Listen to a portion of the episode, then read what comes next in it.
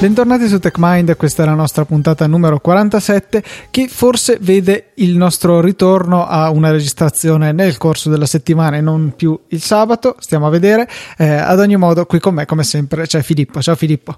Ciao Luca, sì, questa diciamo che è la prima puntata in trasferta per me, non che magari a qualcuno interessi qualcosa, ma sto registrando da Trento e questo e la possibilità di registrare da qui eh, appunto ci permette di eh, tornare alla nostra cadenza infrasettimanale, almeno ci proviamo.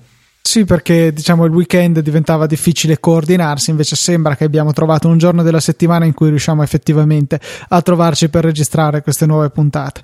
Nuove puntate come questa che potrebbero cominciare con qualche input da voi ascoltatori. E in particolare si era parlato su Twitter, era capitato di parlare di swap, eh, perché avevo messo, se non sbaglio, uno screenshot del mio Mac che si era ingoiato tutta la RAM disponibile, non contento aveva cominciato a intasare il la partizione, no, anzi il file di swap su S10, per cui ci è venuto spontaneo andare a parlarne su TechMind perché crediamo che sia il posto giusto per fare questo. Il discorso è abbastanza interessante e al contempo comprensibile da tutti, cosa che non si può dire dell'argomento che ha preparato per voi Filippo, che è veramente hardcore fino in fondo. Eh, niente, la questione della swap è molto semplice.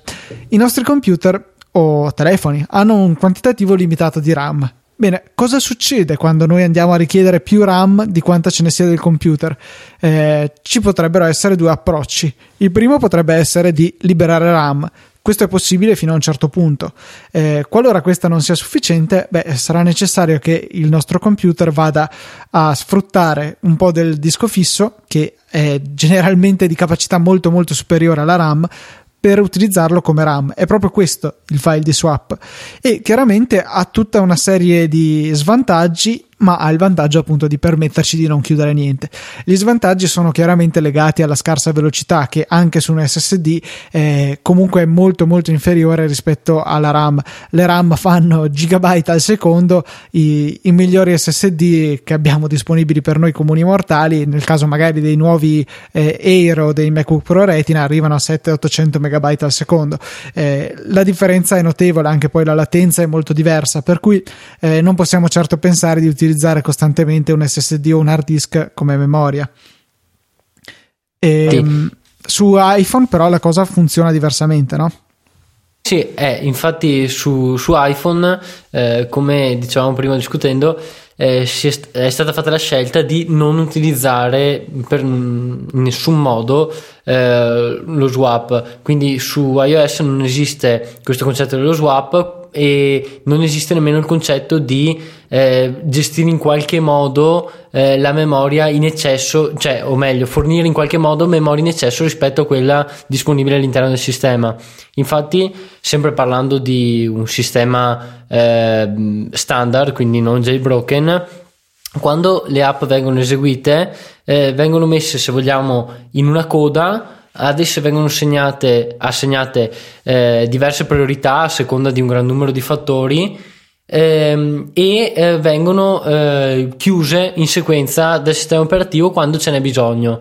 Eh, quindi quando ce n'è bisogno significa mh, mm, principalmente possiamo raggruppare le cause per cui vengono chiuse in due grandi gruppi. Il primo, eh, che è quello mm, più grave se vogliamo, che è la scarsità di memoria e, e appunto quando abbiamo, continuiamo ad aprire eh, applicazioni, quelle aperte meno recentemente vengono chiuse da iOS proprio per eh, liberare spazio in memoria. Il secondo invece è quello eh, di mh, tutta la gestione che viene effettuata del, back, eh, del, backgrounding delle applicazioni all'interno del sistema, quindi a seconda del tipo eh, di, mh, di, task che devono eseguire le applicazioni ad, vengono assegnate ad esse ehm, diversi permessi eh, e quando tali permessi scadono eh, l'applicazione viene chiusa proprio per spiegare il discorso in maniera abbastanza semplice. Sì, su iOS non tutte le applicazioni sono uguali, ad esempio se abbiamo aperto Skype in background che è lì che attende chiamate dai nostri contatti, beh, anche se ci fosse una scarsità di memoria, la prima applicazione ad essere terminata non sarebbe certo Skype, anche se fosse lì da lungo tempo ad attendere, eh, sarebbe stata magari la penultima applicazione a, a essere stata usata, a essere scelta come candidata per essere espulsa dalla memoria. Eh, quindi sì, vengono trattate un po' diversamente in base alle necessità. Un motivo per cui su iOS è stata fatta questa scelta, uno sicuramente ehm, il fatto che le memorie seppur flash che sono presenti nei nostri dispositivi non hanno grandi prestazioni di certo non fanno 700 MB al secondo come gli SSD degli ultimi Mac e, e poi inoltre bisogna ricordare che come tutte le memorie flash sono soggette a fenomeni di usura, cioè eh, alle, le celle proprio di memoria eh, possono sopravvivere a un determinato numero di cicli di scrittura e riscrittura e andare a tassarle ulteriormente con eh, l'utilizzo delle parti della loro capacità come memoria di swap, beh, questo sicuramente non sarebbe positivo per la durata dei dispositivi. Esatto, e, e, di sicuro non sarebbe quello che le persone si aspettano da un dispositivo mobile, perché più che eh, un, un, aumento on demand de, della memoria ci si aspetta una gestione accurata della memoria stessa e quindi delle applicazioni. Senza contare che poi eh, immagino che eh, con eh, in particolare il primo iPhone che aveva 128 MB di RAM, che adesso ci fa quasi ridere, eh, le, la pressione della memoria era decisamente più elevata, cioè capitava molto più spesso di dover eh, espellere qualche cosa dalla memoria. Eh, per quanto in realtà non hanno avuto il multitasking, però sicuramente il sistema è diventato più pesante e qualche problemino in fatto di memoria l'avrà avuto il primo iPhone. Ma io non l'ho mai avuto. Te da quando hai cominciato ad avere iPhone? iPhone? Eh, io, se, se, non sbaglio, ne avevamo già parlato, ma io eh, il primo iPhone che ho acquistato è stato un iPhone 3GS, quindi ah, okay, eh, si era già a livelli eh, incredibili per il tempo mm, per quanto riguarda la memoria, cioè non incredibili in assoluto, ma in maniera relativa ai modelli precedenti. Ehm, però eh, comunque sì, eh, non essendoci il multitasking fino ad iOS 4 ehm, diciamo che il compito degli ingegneri che lavoravano sul sistema era un pochino più semplice perché alla fine veniva caricata in memoria un'applicazione veniva premuto da Stone, veniva chiusa e liberata la memoria, quindi non ci si doveva preoccupare più di tanto eh, di una gestione delle priorità, di tutte le 100.000 ragioni che poi sono emerse in seguito. Eh, però c'è da dire, come hai detto te giustamente, che da iOS 3 Mm, privo del multitasking ad iOS 7 che utilizziamo oggi eh, sono state aggiunte molte cose e il sistema sicuramente è diventato molto più pesante. Mm, non mi sento di dire una cosa troppo strana se dicessi che è diventato ordine di grandezza eh, più mh, mm, pressante sulla memoria. Ecco. Sì, direi proprio di sì. In particolare, è una cosa che secondo me si sente abbastanza, in particolare con gli ultimi modelli di iPad, che eh, tutto sommato eh, hanno. Sì, in realtà sono pari. Cioè, per quanto riguarda l'Air, siamo rimasti con la stessa risoluzione di schermo che aveva anche il 4 e il 3 prima, e però come questi eh, la RAM rimane fissa a 1 giga. Però iOS 7 mi pare particolarmente esoso in termini di memoria e spesso si sente la mancanza di un po' più di memoria. Io avrei visto bene, come mi è capitato di dire già più volte, un raddoppio finalmente della memoria, cosa che invece a questo punto credo che vedremo solamente con il rilascio dei nuovi modelli l'anno prossimo. Sì, probabile che sia uno dei punti di forza de- dei prossimi modelli e uno dei punti di vendita, quindi. Esatto, Però la cosa interessante quello la cosa interessante riguardo ad iOS 7 e la sua pesantezza è che appunto cercando di, di aggiornare alcuni tweak eh, per, eh, per, iOS 7 ho dovuto fare anche un profiling eh, abbastanza sommario della Springboard che è il gestore de, dell'interfaccia su iOS e è incredibile eh, il, um, gli sbalzi um, di, di, pressione che viene eh, gli, sì, gli sbalzi di pressione eh, che viene posta sulla memoria eh, a causa della springboard. Cioè ci sono momenti in cui occupa il quadruplo es- esattamente il quadruplo di quello che occupa in media eh, che corrisponde praticamente a tre volte tanto eh, quanto veniva occupato su iOS 6 ad esempio. Quindi boh, è abbastanza incredibile questa cosa Sì, magari poi l'effetto parallasse, tutti questi giochini grafici eh, portano sicuramente a una pesantezza maggiore. Si spera ecco che con iOS 7.1 che attualmente è in fase di beta, magari alcuni di questi problemucci vengano risolti perché il sistema, spiace dirlo, ma in alcune aree è ancora un po' immaturo, ecco, forse era meglio non affrettare così tanto le cose. Certo è che non avrebbero potuto rilasciare magari i nuovi iPhone 5S ancora col sistema vecchio. Questo forse è stata la ragione più che altre che è andata a influire con il rilascio di un sistema parzialmente acerbo. Ma a parte questo, dai, eh, devi adesso hai il tuo compito di far esplodere la testa di tutti i nostri ascoltatori. Eh, no, diciamo che non è il mio, mio, compito far esplodere la testa di nessuno, però eh, abbiamo menzionato diverse volte in svariate puntate, ormai ho perso il conto, un, un, argomento che non abbiamo poi in realtà più trattato. Eh, vuoi per eh, dare la precedenza ad altri argomenti, vuoi perché appunto è un argomento un po' ostico eh, e quindi volevamo trattarlo in maniera decente se vogliamo. Stiamo parlando del ehm, file, del formato file Mako. Eh, vi ricorderete tutti che l'ho menzionato diverse volte e questo formato file è eh, appunto il, t- il, tipo di file che viene eseguito dai sistemi operativi eh, OS X e iOS nella fattispecie. Ehm... Quindi è un formato che è stato introdotto da Apple o viene magari da qualcuna delle basi su cui si fondano questi sistemi operativi? Sì, viene da alcune delle basi, poi in realtà è una mescolanza di altri formati file, preso certe funzioni da uno, certe da un altro e comunque è un formato mantenuto eh, da Apple al momento. Eh, e è Apple che ne guida lo sviluppo e detta le regole se vogliamo. Eh, quindi mh, viene utilizzato princip- solamente sui sistemi Apple che io sappia. Eh, non vorrei ci fossero altri sistemi a, a me sconosciuti che fanno uso di questo formato per gli eseguibili ma non penso e, e però è un formato eh, solido e ehm, affermato ormai se vogliamo, eh, nonostante venga utilizzato solamente da, da un produttore.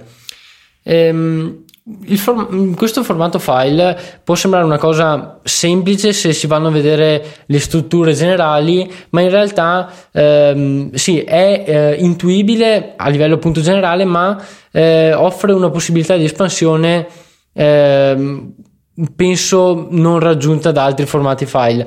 Eh, eh, giusto dov- per, eh, per, chiarire perché mi sta venendo un dubbio, ma formato per che cosa? Cioè cos'è che viene salvato in questi file? Magari lo stavi per dire, ti ho appena interrotto. Sì, volevo fare un'introduzione un po' più alla larga, però eh, appunto in, questi, in, questo formato file vengono salvati eh, gli eseguibili, cioè i programmi eh, che vengono eseguiti dal nostro sistema operativo vedremo che non sono solamente i programmi in sé, ma vari tipi di, di, file comunque sempre eseguibili. Quindi dovremmo fare anche questa distinzione. Ma sì, hai fatto bene a chiedermelo. Quindi eseguibili eh, completi di alcune risorse che usano, che ne so, librerie, oppure solamente proprio il codice specifico di questo programma? Ecco, esatto, questo era il eh, prossimo passo che volevo fare.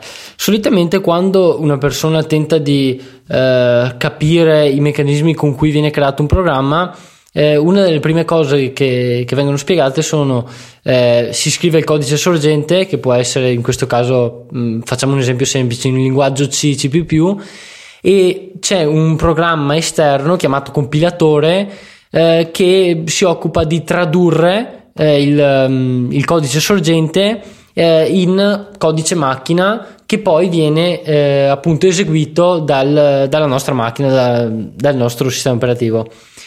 Eh, in Quindi, realtà, diciamo che in ogni caso questo ci serve proprio come interprete, altrimenti noi dovremmo andare a parlare uni e zeri con il nostro processore, che non è proprio facile, e cosa ancora forse più scomoda è il fatto che eh, non potremmo pensare di scrivere un codice che sia eseguibile su due tipi di processori, cioè dovremmo parlare proprio la lingua del singolo processore. Sì, anche questo è un argomento molto più complesso in realtà che non tratteremo oggi, quindi mm, potete stare tranquilli, non parleremo di architetture, almeno quelle le risparmiamo per una puntata futura. Ma comunque hai fatto bene a menzionare il fatto degli 0 e gli uni perché eh, non dico che voglio smentirti, ma, ma quasi, perché non viene semplicemente convertito il codice sorgente in un linguaggio che, che, la macchina può capire. Perché sì ovviamente è necessario produrre un codice macchina che il sistema operativo dovrà eseguire ma è anche necessario e questo era quello che volevo dire che molte volte viene ehm, ignorato sia dalla gente che spiega come vengono creati i programmi sia dalla gente che vuole imparare magari ehm, appunto viene, deve essere creato anche un file che possa essere letto e mm, eh, capito, se vogliamo mm, usare questo termine, dalla macchina o meglio dal sistema operativo. Infatti se scriviamo solamente il codice eseguibile in un file mancheranno un sacco di informazioni al sistema operativo per poter cap- perché esso possa capire bene eh, cosa farsene di quel file, quindi non saprebbe se eh, eseguirlo così com'è, se eh, eseguirlo assieme ad altri programmi, se ehm, sia necessario Uh, che ne so, caricare altri programmi prima di quel, di quel file eseguibile eh, oppure subito dopo, insomma, eh, un sacco di informazioni che eh, vengono salvate nel file eh, se- seguendo delle strutture particolari che possiamo trovare nelle specifiche del formato file Maco, appunto. E prima di spiegare però bene come come vengono organizzate queste strutture all'interno del file, è necessario dire che eh, esistono eh, diversi tipi di file Mako. Eh, l'abbiamo accennato in precedenza eh, e mm, appunto lo spieghiamo adesso. Eh, non, non, può essere, non, cioè, o meglio, è possibile creare diversi tipi di eseguibili. Ecco. Eh, il primo, il più semplice da, da capire, è il classico programma che, eh, che andiamo a eseguire, da, ad esempio eh, l'eseguibile all'interno di un'applicazione quando apriamo un'applicazione dal dock o dalla sua icona. Eh, questo è un, un, file eseguibile standard, si dice, e è appunto un, sempre un file Mako eh, con eh, le caratteristiche più basilari, cioè con la struttura più semplice mh, mm, possibile. E all'interno di questo file eh, vengono utilizzati, eh, o meglio, possiamo trovare dei riferimenti ad altri file Mako che sono però di diverso tipo perché un file eseguibile standard non è in grado, mm, cioè non ha alcun senso di richiedere la dipendenza mm, iniziamo ad introdurre questo termine ad un altro eseguibile, ma bensì può chiedere la dipendenza eh, ad altri tipi di file Mako che possono essere le librerie dinamiche, i framework o eh, gli archivi statici. Ehm, allora, il primo tipo, cioè le librerie dinamiche, sono eh, appunto delle librerie, cioè dei, dei pezzi di codice, se vogliamo utilizzare questo termine abbastanza barbaro, eh, che vengono compilati sempre come l'eseguibile standard, ma eh, con un tipo di eh, compilazione diverso e soprattutto un, chi- un, tipo di linking diverso. Eh, infatti hanno estensione eh, dot dynamic library abbreviata in dylib non so come pronunciare l'estensione completa se vuoi darmi una mano Luca. Boh, DYLD forse non so. Però è bruttissimo da dire ma ti ho lasciato dirlo a te. Vabbè, e mm, questi, questi, file contengono eh, dei, um, dei moduli di codice che può essere rieseguito all'interno di altri eseguibili. Quindi eh, semplicemente eh, al momento della compilazione, quando noi creiamo il nostro eh, bellissimo programma eh, che mh, mm, si occupa di calcolare la media dei voti mm, ricevuti in un certo semestre, andremo a inserire un riferimento, una dipendenza ad una libreria dinamica, ad esempio, eh, contenente eh, la funzione matematica media che noi abbiamo eh, che noi abbiamo comprato questa libreria dinamica da Luca ad esempio che ha creato questa mm, sezione di, di funzioni per uh, scopi matematici e l'ha compilata appunto come libreria dinamica da poter utilizzare in programmi esterni. Quindi sì, un, un sistema che, come credo avessimo già eh, accennato in precedenza, consente di eh, non andare continuamente a riscrivere lo stesso codice, o meglio, di non andare poi a includerlo tutte le volte nei, eh, nei nostri eseguibili, ma riciclare quello che è stato già salvato in precedenza in alcuni file, quindi permettendo anche un certo risparmio di spazio su disco, banalmente. Esattamente, quindi eh, la libreria di Luca per, con le funzioni matematiche può essere utilizzata sia da me che da tutti gli ascoltatori eh, per svariati scopi, ma il file è sempre quello eh, e occupa spazio solamente una volta nel sistema operativo e non dobbiamo ogni volta andare a riscrivere la funzione media, la funzione somma, tutte le funzioni che ci servono all'interno di ogni singolo eseguibile. Ehm, questo invece viene, viene fatto con il secondo tipo di file Mako, ovvero le librerie eh, statiche. Eh, le librerie statiche, che sono l'unico tipo di librerie che possono essere utilizzate all'interno di un progetto iOS, ehm, sono appunto mh, mm, molto simili alle librerie dinamiche, solo che non vengono caricate dal loader eh, al momento dell'esecuzione di un eseguibile, come le librerie dinamiche, ma vengono unite all'eseguibile mh, mm, al momento della compilazione. Quindi eh, se Luca invece di distribuire la libreria eh, dinamica ha creato una libreria statica, sia io che tutti gli ascoltatori eh, dobbiamo andare a inserire tutta la libreria, cioè um, accorparla al nostro eseguibile. Quindi eh, i nostri eseguibili risulteranno più pesanti, eh, ma mh, mm, diciamo sapremo a priori che codice viene utilizzato all'interno del nostro eseguibile, proprio perché se una libreria dinamica è gestita da Luca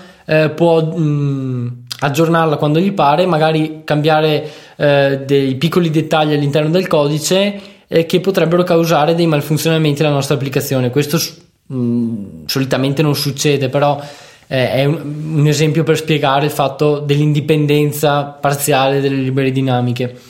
Eh, mentre con le librerie statiche, una volta che il codice è compilato, tutto viene incluso all'interno dell'eseguibile e siamo noi che dobbiamo mantenere l'eseguibile.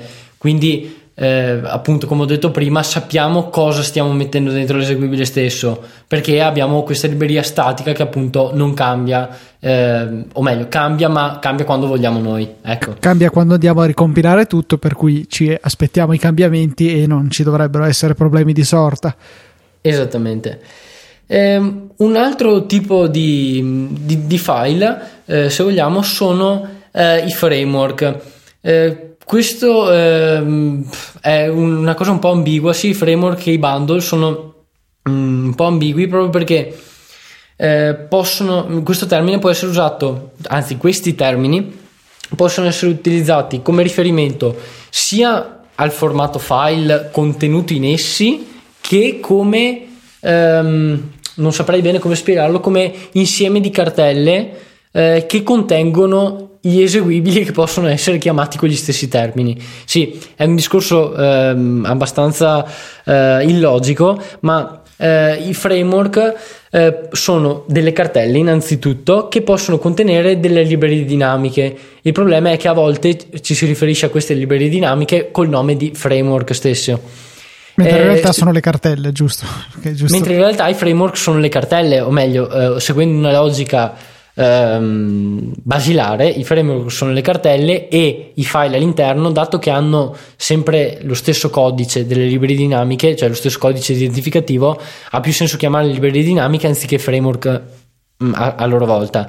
Stesso identico discorso vale per i bundle. Eh, questi insieme di cartelle cosa hanno eh, che li rende particolari?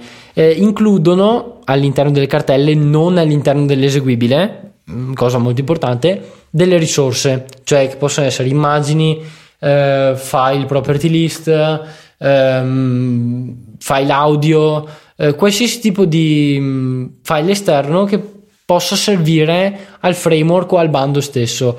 Eh, per cosa vengono utilizzati? Ovviamente qualcuno potrà chiedersi. Beh, i framework sono il metodo standard con cui vengono distribuite le librerie dinamiche, um, ad esempio su uh, OS X. eh, e possiamo trovarli eh, già distribuiti co- con il nostro sistema, una grande varietà e poss- mm, ogni sviluppatore può riutilizzarne alcuni all'interno delle proprie applicazioni. I bundle invece hanno uno scopo più ristretto se vogliamo, cioè vengono utilizzati eh, come eh, moduli aggiuntivi solitamente nelle applicazioni. Eh, faccio due esempi. Il primo è la Springboard, che abbiamo detto già che cos'è diverse volte. Ehm, carica dei, dei, bundle che in realtà sono dei plugin per gestire dei diversi tipi di eh, notifiche sulla lock screen. Eh, è possibile anche creare dei propri bundle una volta che si fa il jailbreak al proprio dispositivo, ma saranno discorsi per altre puntate. Eh, un altro esempio può essere eh, quello di mh, mm, uh, un programma che uh, non so, gestisce um, dei determinati formati di file uh, audio mh, mm, in, questo, in, questo, caso e appunto per gestire ogni formato di file ogni formato audio viene utilizzato un bundle particolare cioè io posso comprare il programma da Federico eh, che legge solamente i file MP3, mentre Luca ha sviluppato il bundle eh, in grado di mh, mm, leggere de- e mm, riprodurre i file eh, FLAC eh, e quindi compro da Luca il bundle per riprodurre i file FLAC. Ehm, e eh, può essere inserito all'interno dell'applicazione distribuita da, Fer- da Federico. Un esempio ecco. sono credo i bundle che sono disponibili per estendere le funzionalità di Quick Look sul Mac, quel sistema per cui se voi selezionate un file, premete la barra spaziatrice, vi viene mostrato un'anteprima, se è un video va in riproduzione, se è un audio è la stessa cosa, un'immagine viene riprodotta in grande, eh, eccetera eccetera. Sono disponibili vari plugin che vi mostrano informazioni aggiuntive su altri eh, tipi di eh, di file. Per esempio, ne ho installato uno molto carino che vi permette di vedere i contenuti di un file compresso, zip, RAR e qualche altro formato, semplicemente aprendole con Quick Look, quindi senza bisogno di scomodare ulteriori applicazioni. Sono molto comodi e credo che questi siano proprio dei bundle. Esattamente, sì, non, non avevo pensato a questo esempio, grazie Luca di avermelo ricordato.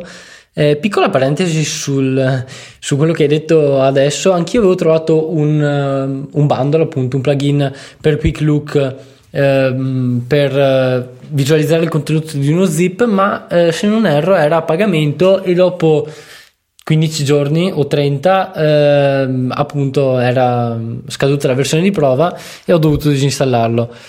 perché ehm, comprarlo non era un'opzione. Comunque, no, è... eh, mi ricordo che aveva un costo proibitivo rispetto al raro utilizzo che ne facevo, cioè è tipo da quelli di 11 better... dollari. Ah, Better Zip. Adesso vi cerco comunque eh, il link ve lo metto nelle note della puntata. Questo è completamente gratuito. BetterZip, il programma, invece eh, mi pareva fosse a pagamento. Ok, buono sapersi. Eh, andiamo avanti però parlando del nostro formato file e eh, parliamo proprio della struttura del formato file. Piccola premessa. Um, come ho detto prima, mh, ci possono essere un gran numero di strutture an- organizzate in maniera anche molto complessa. Eh, noi spiegheremo in maniera abbastanza basilare quello che è necessario mh, mm, a livelli minimi proprio per far funzionare un file Mako eh, e appunto spiegheremo la struttura basilare, non le 500.000 varianti che potrebbero esistere. Allora, all'inizio di ogni file eh, c'è una, una porzione di, di, dati che permettono al sistema operativo di eh, avere subito eh, una serie di informazioni mh, utili per la gestione del file eh, che che sono eh, fondamentali e che senza le quali non, eh, il, il, sistema non sarebbe nemmeno in grado di caricare l'eseguibile. Eh, questa porzione di dati ha dimensione fissa, eh, diversa tra 32 e 64 bit, ma eh, sempre fissa una volta scelta l'architettura, eh, e contiene eh, primo un codice denominato Magic che appunto spiega al, no, rende mh, mm, capibile al sistema operativo se si sta, uh, man- si sta maneggiando un file a 32 o 64 bit o un file che ne contenga entrambe le versioni. E poi c'è il tipo di, di CPU e il sottotipo eh, per cui quel file è stato compilato poi c'è un numero che dice eh, che tipo di file Mako è, cioè quelli che abbiamo spiegato prima, un eseguibile, un bundle, una libreria dinamica. Ehm, c'è poi eh, il numero di mh, mm, porzioni di dati successive, di cui ancora non diciamo il nome perché eh, voglio spiegarlo tutto in, in un tratto, eh, e la dimensione tali, della somma di tali strutture. Ehm, Cosa, di cosa stiamo parlando quando eh, ci riferiamo a tali strutture? Stiamo parlando dei load commands, ovvero eh, altre strutture particolari nelle quali non ci, addren- non ci addentreremo ca- eh, a causa del gran numero di, di load command disponibili, ma che ehm, diciamo offrono un secondo livello di mappatura um, anzi il primo livello di mappatura, secondo livello di informazioni al sistema operativo riguardo al file che, che sta maneggiando. Eh, questi um, load command eh, fanno riferimento a altri pezzi all- sempre all'interno del formato file Maco. Eh, questi pezzi sono eh, denominati segmenti e possono essere suddivisi in sezioni. In questo modo abbiamo dato un, un overview una, come si dice in italiano, una panoramica. Esatto. Eh, eh, so che me lo, stavi, me lo stavi dicendo, ma... Sì, mi stava già prudendo le mani. Esatto. Eh, abbiamo dato una panoramica generale su cosa c'è all'interno del, eh, di un formato file Maco. Però eh, penso che eh, se, se, qualcuno ha seguito il discorso dall'inizio, eh, la domanda principale, una volta che si inizia a parlare della struttura, è dove va a finire il codice che abbiamo scritto nel nostro file .cc o cioè il nostro codice sorgente che abbiamo scritto e abbiamo compilato, beh, eh, va a finire in uno dei segmenti, eh, in realtà, eh, che, eh, cu- a cui abbiamo fatto riferimento prima. Questo segmento ha un nome particolare e si chiama eh, doppio underscore text, tutto in maiuscolo, ed è suddiviso al suo interno eh, in varie sezioni. Ed essa, eh, questa, questo segmento, anzi, è diviso in diverse sottosezioni, anzi in diverse sezioni, proprio perché si sta parlando di un segmento mh, mm, e le, eh, le, sottoparti di un segmento, in questo caso, scusate il gioco di parole, vengono denominate sezioni. Nella sezione eh, doppio underscore text, tutto in minuscolo, però questa volta c'è ehm, Notare eh, la cattiveria nel chiamare le due robe nella stessa maniera, cambiando solo maiuscolo e minuscolo.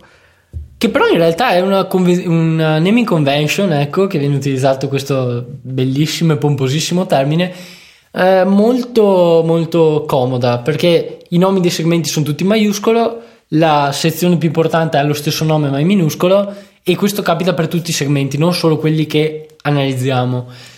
Ehm, comunque stavo dicendo appunto in text tutto maiuscolo e in, eh, all'interno della sezione text tutto minuscolo eh, c'è eh, il codice eseguibile, il codice macchina di cui abbiamo parlato prima.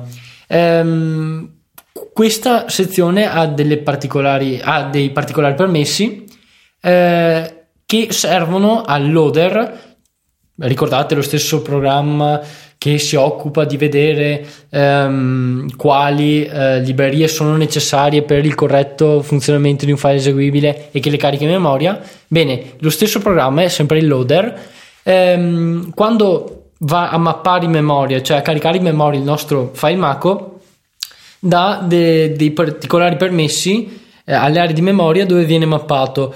Eh, solitamente eh, il um, le aree di memoria dove viene mappata la sezione text sono in RX, cioè eh, hanno permessi di lettura R e, e, e esecuzione eh, X.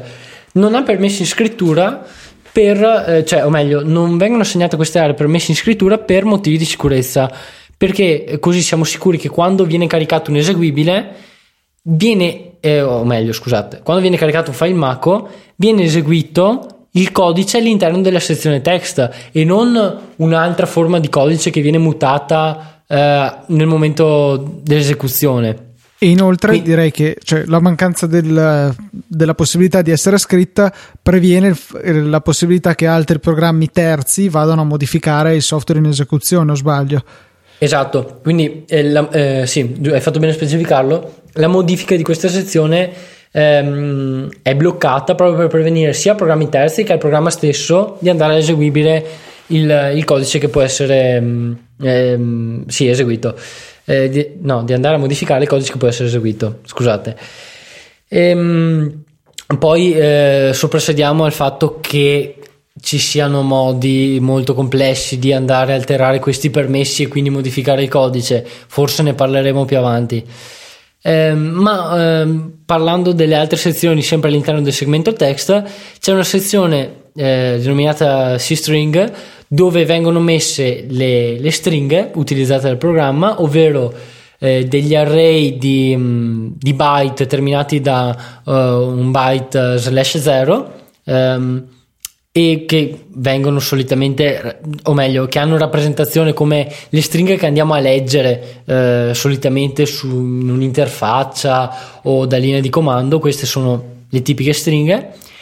Eh, poi ci sono due sezioni eh, che mh, mm, contengono dei riferimenti ai simboli utilizzati dal programma, quindi eh, i, sia i simboli, ovvero le funzioni e le variabili definite all'interno del programma, che alcune particolari che vengono caricate da altri file Mako.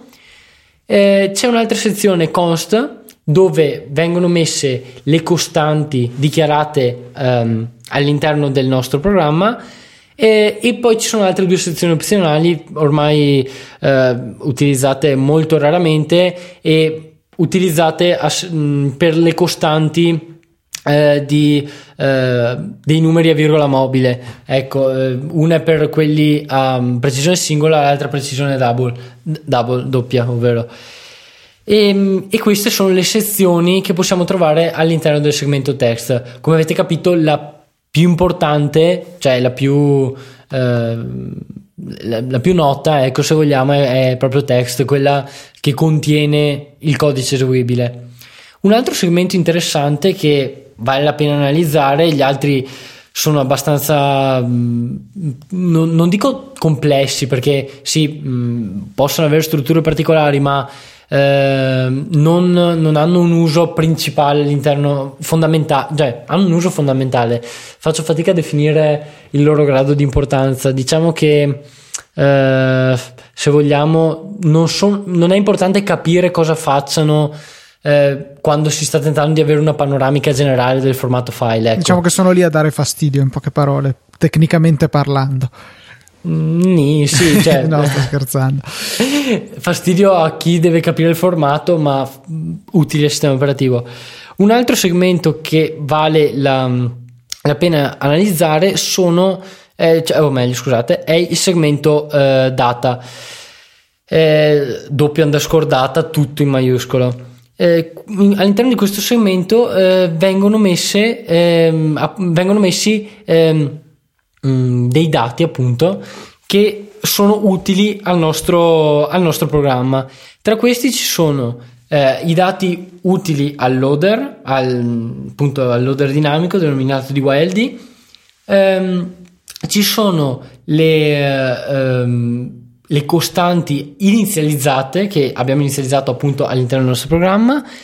Ci sono eh, altre due sezioni sempre riguardanti i simboli, cioè le funzioni e le variabili definite da altri programmi e questi sono rif- eh, riferimenti indiretti, vengono nominati. Sto appunto eh, leggendo da, dagli header dove vengono spiegate le strutture. Ehm, riferimenti indiretti proprio perché eh, non sono simboli eh, hardcoded ehm, all'interno dell'eseguibile, cioè ehm, i cui valori sono assegnati al momento della compilazione, ma sono simboli che vengono eh, di cui viene fatto il binding, cioè il collegamento, se vogliamo tradurlo in maniera proprio brutale, eh, a runtime, cioè quando viene caricato l'eseguibile. Eh, il binding, il collegamento viene fatto eh, sia da eseguibili esterni, altri, form- eh, scusate, altri mm, file Mako esterni eh, sia eh, da, da particolari sezioni dell'eseguibile stesso. Altre due invece sezioni interessanti che mh, mm, riguardano particolarmente i tweak, se vogliamo ricondurci a un discorso più semplice, sono le eh, mod init e mod term eh, all'interno sempre del segmento data.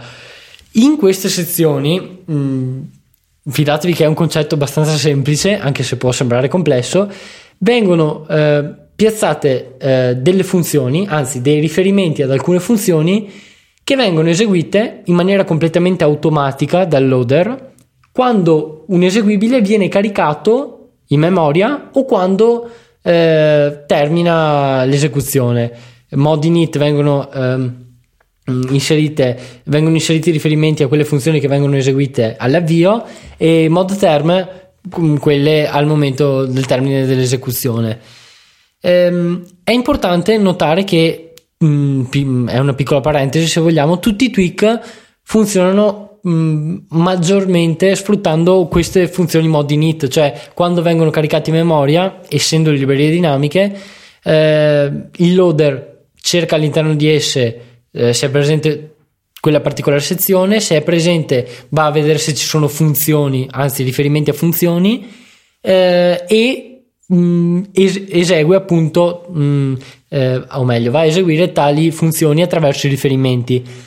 Ehm, in, questi, in, queste funzioni solitamente vengono messe le routine necessarie al caricamento del tweak, ma questo, mh, mm, questo particolare tipo di funzioni, denominati constructor, eh, possono essere sfruttati per svariati motivi, eh, ad esempio in un'applicazione eh, che genera numeri dell'otto casuali, eh, anziché andare eh, a dare un seed al generatore di numeri casuali, cioè un valore di partenza a, all'interno della nostra funzione principale, magari vogliamo eh, andare a inserire questo seed al momento in cui viene caricato l'eseguibile, proprio per separare queste due logiche. Sì, insomma, direi che eh, d- ci sono veramente tante sezioni e da una panoramica così forse non è eh, immediato capire quelle che sono poi di interesse pratico. Eh, al, cioè pratico insomma in realtà non credo che si abbia a che fare con, eh, con tutte queste quando si va a programmare. Diciamo che però se si vuole avere una conoscenza più approfondita, il primo impatto potrebbe essere un, un attimino scoraggiante perché serve veramente tanta roba. Sì, eh, diciamo eh, sì e no, perché può essere scoraggiante qualora si tenti di capirne eh, il funzionamento senza alcun riferimento, cioè senza alcun esempio senza, o senza alcun scopo di ricerca, ecco se vogliamo. Eh, invece può essere eh, stimolante, eh, che è quello che è successo a me, se ehm, si hanno degli scopi particolari. Cioè io ad esempio eh, volevo capire a suo tempo come venivano caricate delle particolari librerie e allora sono andato a vedermi le strutture, ho cercato eh, mh, la documentazione sul sito Apple e andando a vedere in realtà una volta che si comprende la logica generale mh, l'organizzazione di tutto il formato file è molto semplice perché è un, una continua ripetizione di strutture e sottostrutture, di um, numeri identificativi, di dimensioni, cioè eh, ci sono mh, po- eh, diverse cose da capire, ma una volta che si sono capite quelle, quelle cose si è in grado di eh, gestire quasi tutto il formato. Eh, è, è, interessante poi anche andare a scrivere dei parser, cioè dei programmi che fanno il parsing di tale formato. Eh, in modo da poterne o, separare le parti. Ad esempio, in modo da poterne separare le parti o in modo da andarne ad alterare il contenuto creando dei file malformati, eh, che è uno degli argomenti che mi interessa maggiormente da un anno a questa parte, le malformazioni dei file macro, proprio perché è interessante come Mm, sia possibile andare a rovinare un, un file eh, in maniera tale che non possa essere letto da altri programmi se non dal sistema operativo che è ancora in grado di eseguirlo. Cioè, quindi andare eh, a vedere fin dove puoi spingerti facendo casino in questi poveri file, eh, però mantenendo l'abilità del programma ad essere eseguito e magari però impedire a parser come quelli di cui parlavamo prima di andare a sezionarlo, vivisezionarlo per restarne le sue parti. Certo, e questo è, è facile intuire che possa essere utile per sistemi di DRM o di anti-tampering, cioè eh, rendere più difficile il reverse engineering di, di un programma. Reverse engineering che abbiamo già spiegato cos'è in una delle precedenti puntate. E con questo direi che la vostra testa può essere considerata cotta a puntino. Credo che Filippo sia molto contento, ormai si sta fregando le mani. Eh, però, no, dai, è stato, è stato, interessante, anche se sicuramente è stato, credo, uno degli episodi di TechMind più impegnativi che abbiamo eh, sentito finora. Però, dai, siamo qui anche per questo. Eh, di certo, certe robe non le sentirete dai nostri cuginastri di casual, le sentirete solo da noi. Per cui eh, spero che la cosa vi abbia eh, sia stata insomma insomma di vostro interesse.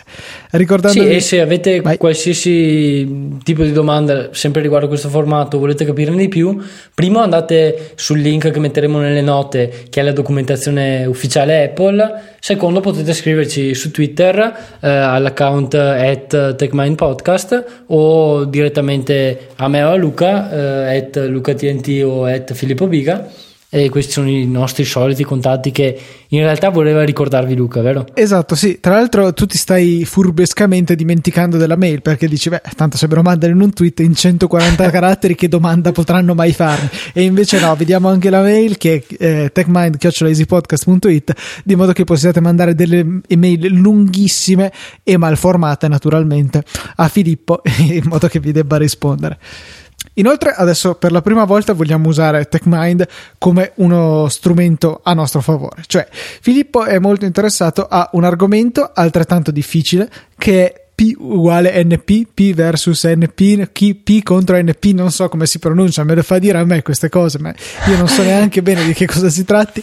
E insomma, se ci fosse qualcuno di voi che è un po' esperto in materia e conosce questo, eh, ci piacerebbe averlo come ospite, principalmente per fini educativi di Filippo. Io intanto starò lì a pettinare le bambole, che mi sembra più che adatta come, eh, come impiego per me. E, e niente, eh, giusto in tre parole di che cosa si tratta eh, in tre parole, eh, sono classi di complessità computazionale. Ecco. Eh, esatto, ne capisco quasi, eh, quando, cioè nel senso ne capisco poco proprio perché mh, mm, è un, arg- un, argomento molto mh, mm, teorico eh, della scienza dell'informazione mh, mm, e anzi del, della teoria della computazione, però sempre più spesso se ne sente parlare mh, nei siti eh, di news uh, informatiche se vogliamo. No news temevo nella vita di tutti i giorni stavo per chiederti dove vivevi. No non nella vita di tutti i giorni ma eh, appunto in questi siti particolari che parlano di ricerche eccetera. Eh, mi interesserebbe appunto capirne di più ma fino ad ora il mio compito nel, nel, tentare di capirne di più è sempre fallito, grazie a Wikipedia e alle sue spiegazioni molto mm, banali. è troppo complicato. Eh, ci vorrebbe il tech mind della situazione a spiegartelo, per cui un appello ai nostri ascoltatori, se qualcuno ne sapesse qualcosa, beh, eh, è più che benvenuto a venire a insegnarci qualcosa. Benissimo, esatto. direi che è il momento dei saluti e come al solito ci sentiamo la settimana prossima come una nuova puntata di TechMind. Ciao a tutti.